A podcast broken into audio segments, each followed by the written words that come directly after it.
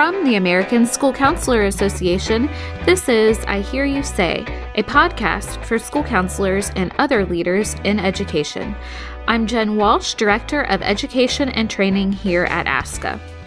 ASCA's School Counselor of the Year award honors professionals who devote their careers to advocating for the nation's students and addressing their academic and social emotional development and college and career readiness needs. Today, we sit down with one of the 2021 School Counselor of the Year finalists, Megan Bledsoe. Megan is a school counselor at Discovery Middle School in Vancouver, Washington, where she and two other team members provide school counseling services to the urban school's approximately 700 students, grades 6 through 8.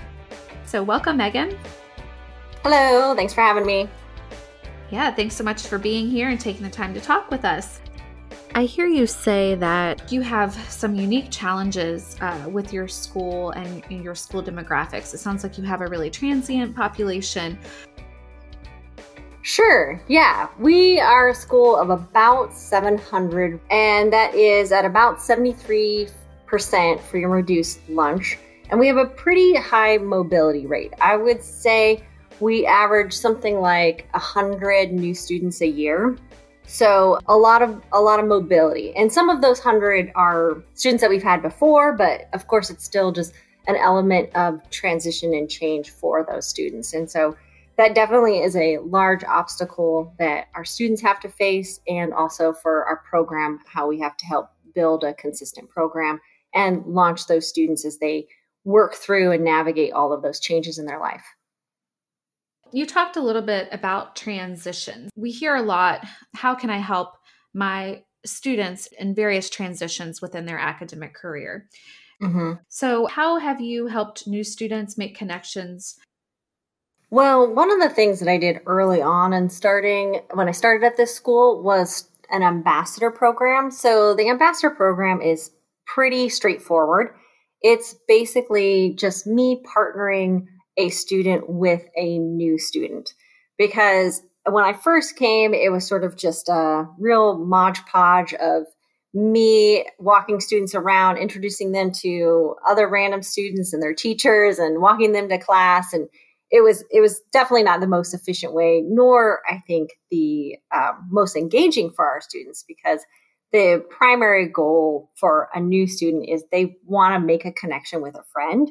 So I started an ambassador program where I take requests or, or nominations from staff members of students they feel like would be good at connecting with peers and helping them. Also, I open it up to all students too, because I try to have programs that are open to all. So that way I can find students who can self identify, but maybe their teachers don't necessarily identify that they could be a real good helper or supporter but also those students that might not see themselves that way, but their teacher does. So through the nomination process and just the self nomination, I would have a sort of a training with those students. I would go through the basics of what I would want them to do and the importance of connecting with their peers. And it was really sweet because most of my ambassadors were a new student at some point. And so they definitely can relate to how scary it can be coming into a program uh, or coming to a school for the first time and not knowing what the program is or what to do or who to sit with at lunch. So those are sort of the obstacles and the fears that I want to take away from my students. And so it definitely is a big relief to new students. When I meet with new students as they're enrolling, they're of course like a ball of nerves, understandably. And one of their biggest things is am I going to get lost? Am I going to walk into the wrong class? And who am I going to sit with at lunch? Those are the three questions that I almost always get from my new students. So I figured, well, I'll just design a program where those three things are just simply solved. So I have my ambassadors meet them on the first day and we do sort of a brief little orientation. We get their schedule, we go over the basics and then I let them go. And my ambassadors are the ones that take them to their first class, introduce them to their teachers. I even have little things that I have them do. Like I have the ambassadors walk into the class first because I hadn't realized at the time, but it's a real significant fear for our kids to be the first person to walk into a room because all eyes turn on them and they're the first, you know, person that's looked at. And so that was like, I noticed that was a huge anxiety uh, point for my new kids. So I trained my ambassadors. You're the first person to walk through the door so that all eyes go on you first. so it's a little less scary when they, you know, all the eyes in the classrooms then shift to the new student and they they introduce the the new student then to the teacher and then they leave and but they have sort of a pass system where they leave their class early so they can go pick up the new student so as soon as that class is over that new student knows once they walk out that door their ambassador is right there waiting for them to walk them to their next class and they go through the whole day that way. We do two days, sometimes longer, because hey, I have some new kids sometimes that are like, I still don't have a handle on things. Like, can I have my ambassador still take me for several days? And I'm like, go for it. It's totally fine. Um, and then the other key role I have for my ambassadors is lunchtime. So their job there is you take them to the cafeteria, you walk them through the lunch line, you help them, you know, punch in their key code, all these little things that we might forget about or we might not think is a very big deal ends up being a really scary thing for the new student. And so I have them walk through the logistics with their new student and have them sit at their table. And so I, you know, tell them you've got to make space at your table. If you don't feel like that's something you can do, then you can't be an ambassador because that's one of the biggest priorities is that there's always a seat at their table so that the new student has somewhere to sit, has someone to talk to, and introduce them to their friends or introduce them to other people they think they would connect with. So maybe the ambassador isn't really into volleyball, but the new student is really into volleyball, but the ambassador knows, you know, some friends or some peers that are on the volleyball team. Introduce them to that so they can make that connection and take those next steps. So it's really helped alleviate it. I, I know that I had many students tell me that they've started at lots of new schools and this was the least scariest start for them. I had one student one time come to me practically in tears by the end of the day. They were just so happy because they said they'd been to three schools already that year and they'd never made a friend at all that year. And that at the end of the day today, being their first day, they already had two friends. They had their ambassador and their ambassador's friend, and that it just felt so much safer for them to come back to school, which I think helps for that engagement piece that we're looking for and that attendance piece. Because if students feel safe and accepted, they're going to be more likely to come to school and engage in the learning.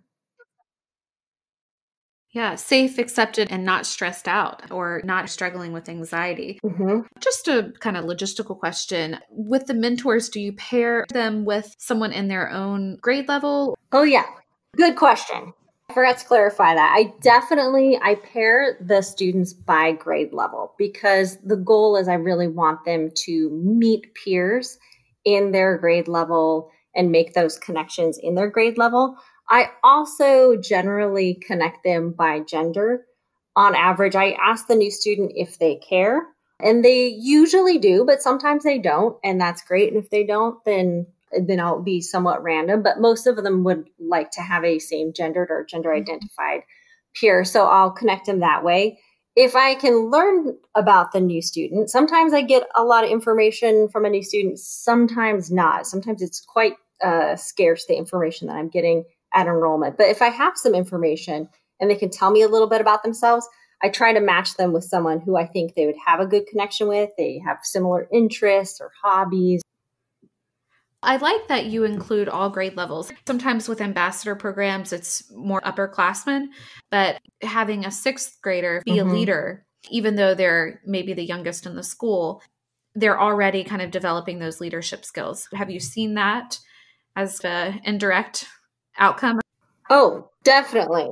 Definitely. And I think of the program is sort of a two way street in helping. My favorite ambassadors are my students that we might consider sort of those fence sitter kids you know like they're they're great kids they're fantastic they're maybe not the kid that you think of right off the bat as they've got everything figured out they're doing everything right all the time because also that's not really realistic that's just most middle schoolers are struggling at times and are not always having their best days but they might, you know, have a real genuine desire to be their best self. So uh, those are my favorite ambassadors. And to see them take on a leadership role, a lot of them have not been given an opportunity to take on that capacity. And they really step into it and it, it, it builds up their self confidence and their self esteem and al- allows them to see themselves in that role that they have that capability. I mean, granted, there still are some bumps in the road for sure. I my sixth graders are uh, ambassadors. It's not unlikely that they will forget that they're an ambassador halfway through the day and forget to pick up a new student. But we have a contingency system in there where a new students come come to my office if their ambassador forgot to uh, pick them up and I'll uh, connect with the ambassador. And they're usually quite apologetic and excited to start up again. But hey, you know, there's a lot going on in their lives too. So Look, I can relate. I forgot my locker code probably once a month in middle school, and it was my school counselor who had to uh, help me with that. It, it just happens. We'll hear more from Megan in just a moment, but first, a quick word from one of our sponsors. The nation's largest free college and career planning program, My Options, is thrilled to celebrate your work shaping the future of young people. They're here to help you blaze innovative approaches to school counseling. That's why My Options has launched 21st century planning and mentoring apps at no cost for every student, parent, and school counselor. Use their tools to build college lists, find scholarships, track progress, and manage applications, all in one place. Check them out at myoptions.org. We're now back with Megan, and we had been talking about sixth graders. I'm curious to know how you've helped sixth graders transition into a new school, and especially now in a virtual environment. Great question. Yeah, that has definitely been a significant challenge because the pandemic started prior to me visiting the fifth grade classes. Traditionally, I visit them in person. I do my whole song and dance. I and, and that way they have that initial connection and understanding of who I am so that it, it's a smoother transition. But unfortunately, that step had not happened. So I to get pretty creative. I tried to make as interesting and engaging videos as I could. You know, I've got a talking cat in there. That's my cat. I've I pretend to be a newscaster at one point for my giving the tour uh, I just I tried to make it as engaging as possible so that they would have some familiarity. It was less ideal, but I definitely tried to work around that. And then once we got started, I've visited the Zoom classes. So they could see me, you know, just like back when we were in person, I would do classroom presentations at the beginning of the year because they would remember me being there and they but they would of course not necessarily remember any of the specifics of uh, who i was and how i could help them so i traditionally would go to all of the sixth grade classes and introduce my reintroduce myself and my services and how to see me and the kind of things that i do and how i support them. So i did that virtually by visiting zoom classes so they can see that. I also continue to put out videos. I have monthly videos that I put out to their families and to them, where I kind of go over sort of the monthly newsletter kind of stuff and put it in a format that maybe is a little more digestible. And I've set up a lot of clubs. So I, I have a myriad of clubs and I've advertised that every which way that I can. They can sort of just casually and informally drop in and potentially meet other students as well. So that if they are, you know, passionate about dance, maybe they drop into the dance club that's one way I've tried to help in like connecting them to each other. There's a lot of students who know little to no one else. And so they're starting in this virtual world with knowing no one. They or very few people because they the classmates they had in fifth grade all went to different schools. So the clubs is one way they can kind of try to have that connection and also create an informal and casual way to get to know me because it's understandably kind of a scary thing to start at a new school and there's all these new faces and they don't necessarily want to just immediately feel comfortable with me. Understandably it's something that a normal student would need to take time and feel more comfortable with. So traditionally even in a in-person setting i would have a lot of things like lunch groups and various lunch clubs and i visit the classrooms and pop in so that it just becomes something that's very informal and casual so that i'm seen as someone that is just part of their whole school experience that i'm there to help them out with just anything and everything. Maybe it's just finding a classroom maybe it's meeting other peers maybe it's that you got your shoes totally dirty and you need help cleaning them so that when I do need to engage with them on something perhaps a little more significant, like their struggles that they might be having at home or with their peers or with their own mental health, it's a lot more normalized and that they feel a lot more comfortable having those conversations with me because I've become a normal part of their life. I'm not just this person that all of a sudden is dropping into their life to talk about their thoughts of suicide that they might have shared with someone. This way, this is like someone they already have known. And so when I have to have a, a more significant and more conversation, they'll be more comfortable to open up and share with me. So as much as I can, I try to sort of put myself out there in a lot of different ways in a different context so that I'm seen as something that all students see and all students get help from, not just the ones that are quote unquote really struggling.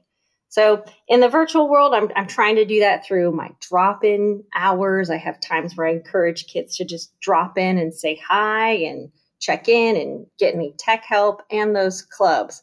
I've also had a universal screener that I gave to all students, and I'm going to be starting groups. So I'm going to do a little more targeted intervention where I'm targeting those students that sort of screened in on having those additional needs and reaching out to them to try to start some of those groups. And ideally, they'll be more inclined to engage in those groups because I'm someone that they know and they feel a little more familiar with instead of just sort of someone out of the blue coming into their life going, Hey, you want to come to a stress busters group? They'll be like, Okay, this is Miss Bledsoe. She's cool. She's fine. It's not that scary.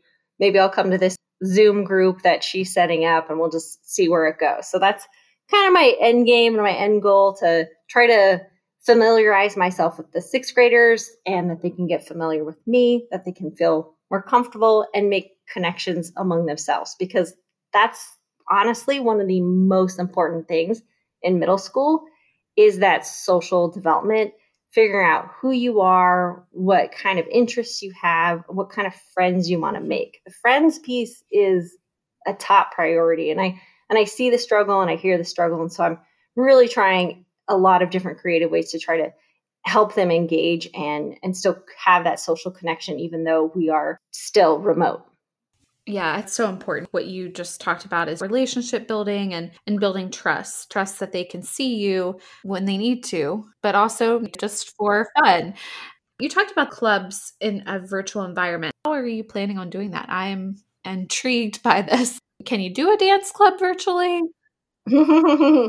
uh, yeah. Well, the funny thing is, the club idea actually uh, came to me because a student accidentally emailed me asking me about how, when they were going to start costume club.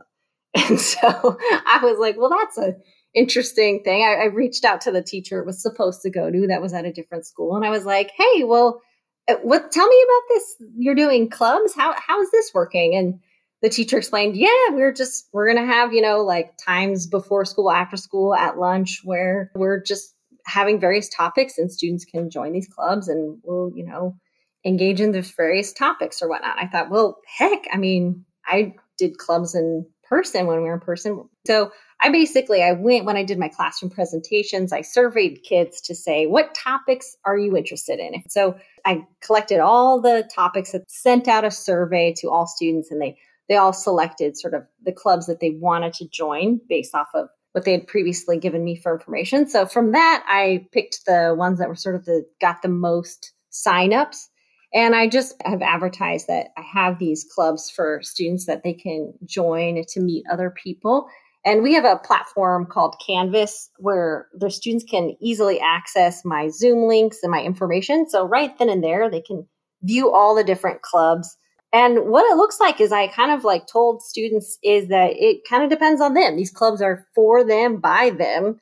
And as much as possible, I want it to be sort of led by them. So it looks different depending on the club. Uh, we have an anime club, which that we've kind of fallen into somewhat of the routine is that we do quick check-ins, just like how everyone's week is going, and then show and tell. So some of our anime club students like to draw anime, and so they take some time to share their screen and show various anime that they've been designing, or some of them just love to like take pictures and they modify it.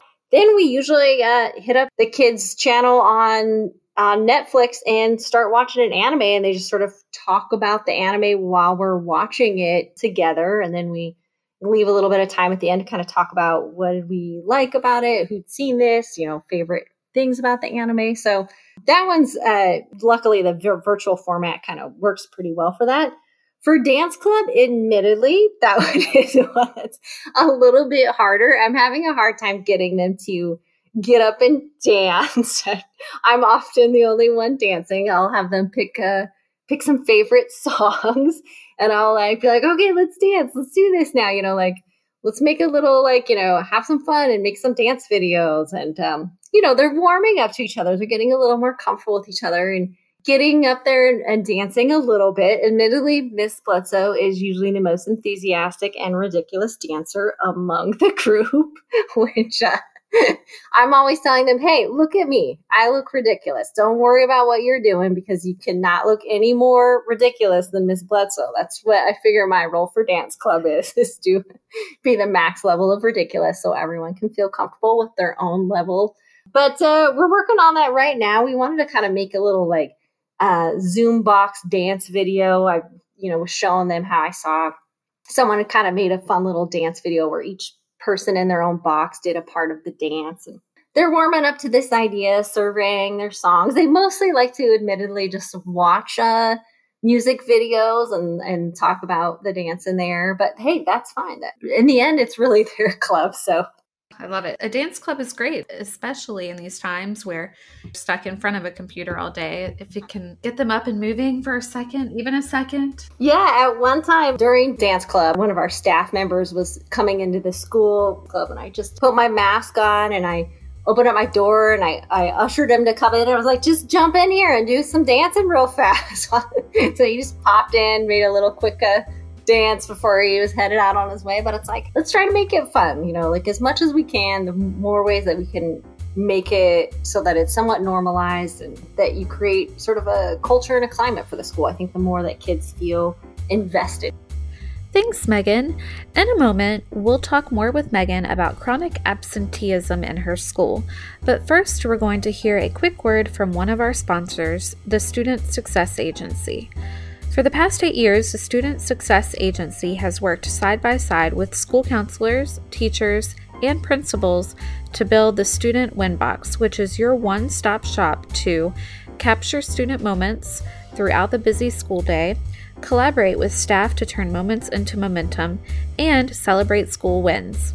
What makes the Winbox unique is that your counseling teams can increase support for students anywhere, anytime through a network of mentors who assist in exposing your students to the social capital and opportunities that already exist for them in your local community.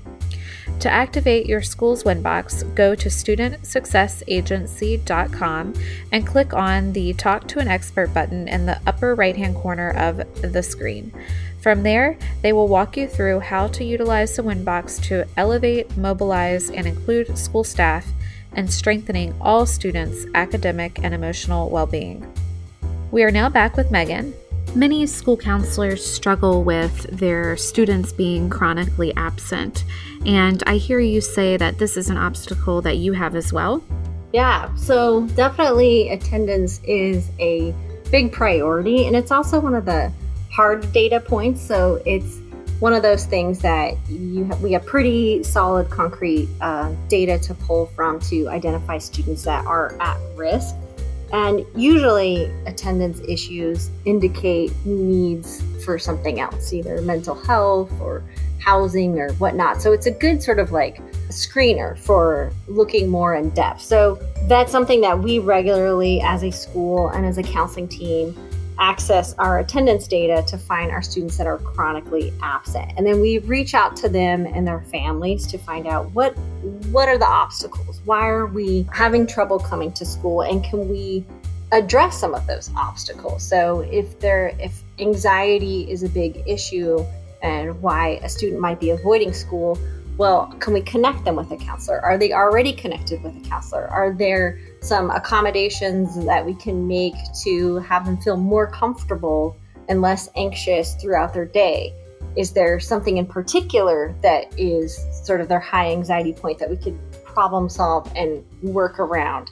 Um, sometimes that's where we'll first find out that a student or a student or a family is facing homelessness. So they might be absent a lot because they're currently houseless and in, in transition. And so sometimes this calling and checking on attendance is when we first find that out. So we have some great resources and supports in our district, but we have to first know about the need. So once we find that, we can connect them with, we have a program specifically targeting and helping those families and get them those supports because as you know with McKinney-Vento we transportation can be provided which not all families know that so sometimes they are dealing with some transition issues and they're not coming to school because they don't have consistent transportation and they're no longer in our school boundaries so they can't get the bus transportation. But we can if we find that out we can set up a system and we can get bus transportation for our students that might be currently in transition. So identifying those barriers is a big step. It's, t- it's time intensive but it's a necessary step.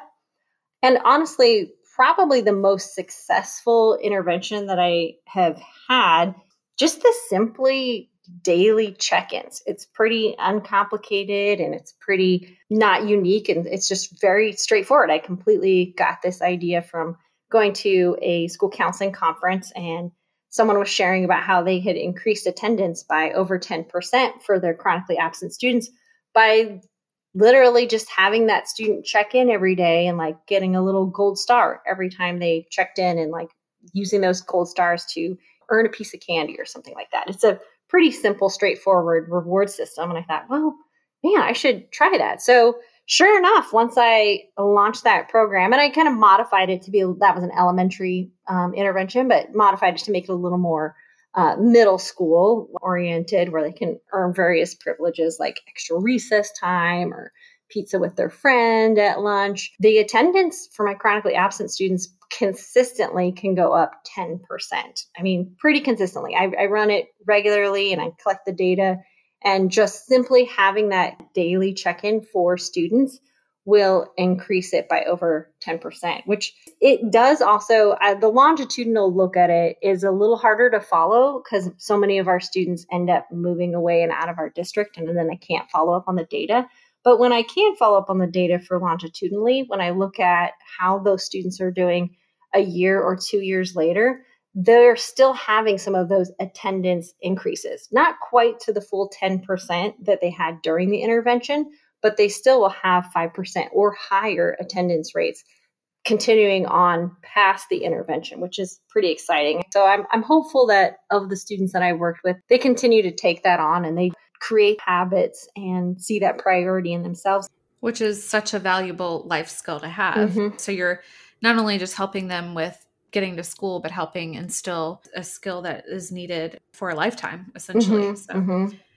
what motivated you to become a school counselor or what was kind of your journey to, to school counseling? Yeah, well, it was not something I exactly would have predicted for myself. Admittedly, I have little to no memories of school counselors growing up. I'm not sure, honestly, if my elementary or middle schools in Idaho, where I grew up, had school counselors. It's, and in high school, I do remember we we did have them, but I think I maybe only saw my school counselor for for getting my transcript, which admittedly they probably had a caseload of 501 or something like that at a high school setting. So they had limited things that they could do. So it certainly was not on my consciousness of that I would be there. And it, I also didn't necessarily love school. I didn't dislike it per se, but I I felt that I was someone that was other or different or, you know, some of that sort of outcast culture. I was a in the 90s. I was part of that whole grunge, antisocial category of kids. I definitely saw schools as something that was part of the system and part of the the man and I didn't want to be part of the system. I wanted to be doing my own thing and taking off in my own way. So definitely I would have never predicted that I would have been in a school since it wasn't something that really drew me early on. But I was really interested in mental health. I I have a mother that is a mental health counselor, but I would help out in her office sometimes and she would often talk about her work and what she was doing and I would read her books and, and kind of look through those things and I was I was really interested on how to help people on a really personal and significant level. I would sort of somewhat try to play therapist with my own friends in high school. And I found it really rewarding to be there to listen to them, to have them feel like they were heard and feel better just by the process of me being there and listening to them. And I thought, wow, I, I enjoy listening to them and talking about ideas and things that they can do. And it makes me feel good and it makes them feel good. This seems like a a good path for me to go. So I, I went to school sort of expecting that I would go the mental health route. I uh, volunteered at a, a women's shelter through college, and I, I was engaged and interested in that and thought I'd continue to be in that path of working with women and women empowerment. I kind of somewhat Doogie Howsered my way through college and graduated really young and so I was much too young to work with adult women that had significant trauma in their life. There's no way being very young and having honestly no life experiences. I had a completely sheltered life where things were very easy for me and I had no real depth and knowledge of the world and helping people and it's a significant point in their life. So I recognized that myself that I couldn't yet be a mental health therapist because I had not lived enough life to be of any help. So I thought, well, I'll, I'll start with teens. It's a little more relatable. And so I initially got a job at a counseling clinic working with teenagers.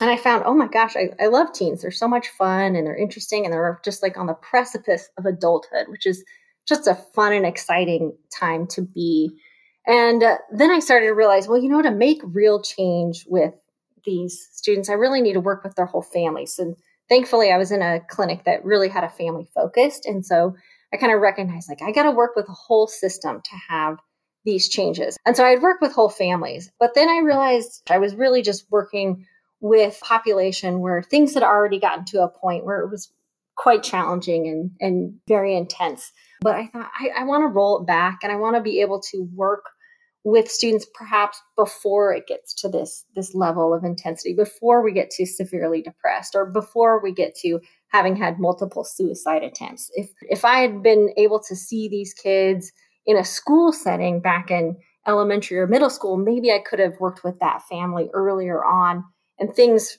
could have gone on a different track for those for those students. And so i realized that you know to have significant change i needed to work with a larger population, a whole population, and and younger. So that's where I kind of sort of branched into the school setting because it's a capacity where you can see a whole community. A lot of other jobs and careers, you're only working with a limited view of people. You know, you're working with people who choose to come to you. But for the most part, in a public school, that is a whole sample of that community. And so that's, I found just inspiring that I could be part of the base level, the ground level of a community to help build from the ground up on making that a better place for students as, as a whole community. And so I could still work with those high need students, but I could also work with some of them on a preventative level, or just even our students that are having transitional times where they just need that little extra support throughout. So that's kind of how I ended up as a school counselor, I guess. And I did not think that I would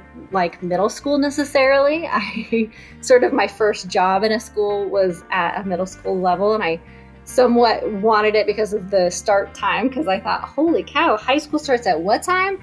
Pump the brakes there. No, no thanks. That's too much. I can't. So I thought, well, you know, I'll start at middle school and I'll uh, see how I like it, and I'll maybe transition to high school. But I just fell in love with the middle school age. They're just so silly and so ridiculous. And they're right at that big stage of identifying who are they and and what does it mean to be them and what is their world and identity outside of their family. So there was something about it. And they're also just quirky and funny and just like I laugh every single day. That is really awesome. And what gives you hope today? Yeah, I think the thing that mainly gives me hope in this career is seed planting. I like to think about how that a lot of what we do as school counselors, we do not see the results of immediately. We don't even see them sometimes within a year or two. But we often are doing significant seed planting where you can really see the fruits of your labor much later on. And maybe you don't always see that, but that's happening. A lot of my former students will stop by and see me and they'll tell me how helpful I was and how good they're doing and how the things that I did really helped them. And it's great to hear because I'll often, they're honestly, admittedly, some of the students that I feel like, geez, that this was the kid that was always giving me the side eye and like nothing I ever said got to them in any significant way. But those are the ones that really actually felt like I was helpful. So I thought, okay, well, that's great. You know, I'm, I'm, I'm planting seeds that I don't always see, but that I know that now those, those things are happening. It's those things that bring me hope and joy and keep me going. Thank you so much, Megan, for joining us today, and congratulations. Sure. And thank you all for listening. This has been I Hear You Say, the podcast from the American School Counselor Association. We hope to have you back for our next episode, but until then, be sure to check out our website, schoolcounselor.org, for school counselor resources. Also, we'd love to engage with you on all of our social media platforms. Find us on Facebook at the American School Counselor Association, Twitter at ASCA Tweets, and Instagram at We Are ASCA. Thanks and hear from you soon. I'm Jen Walsh, and this has been I Hear You Say.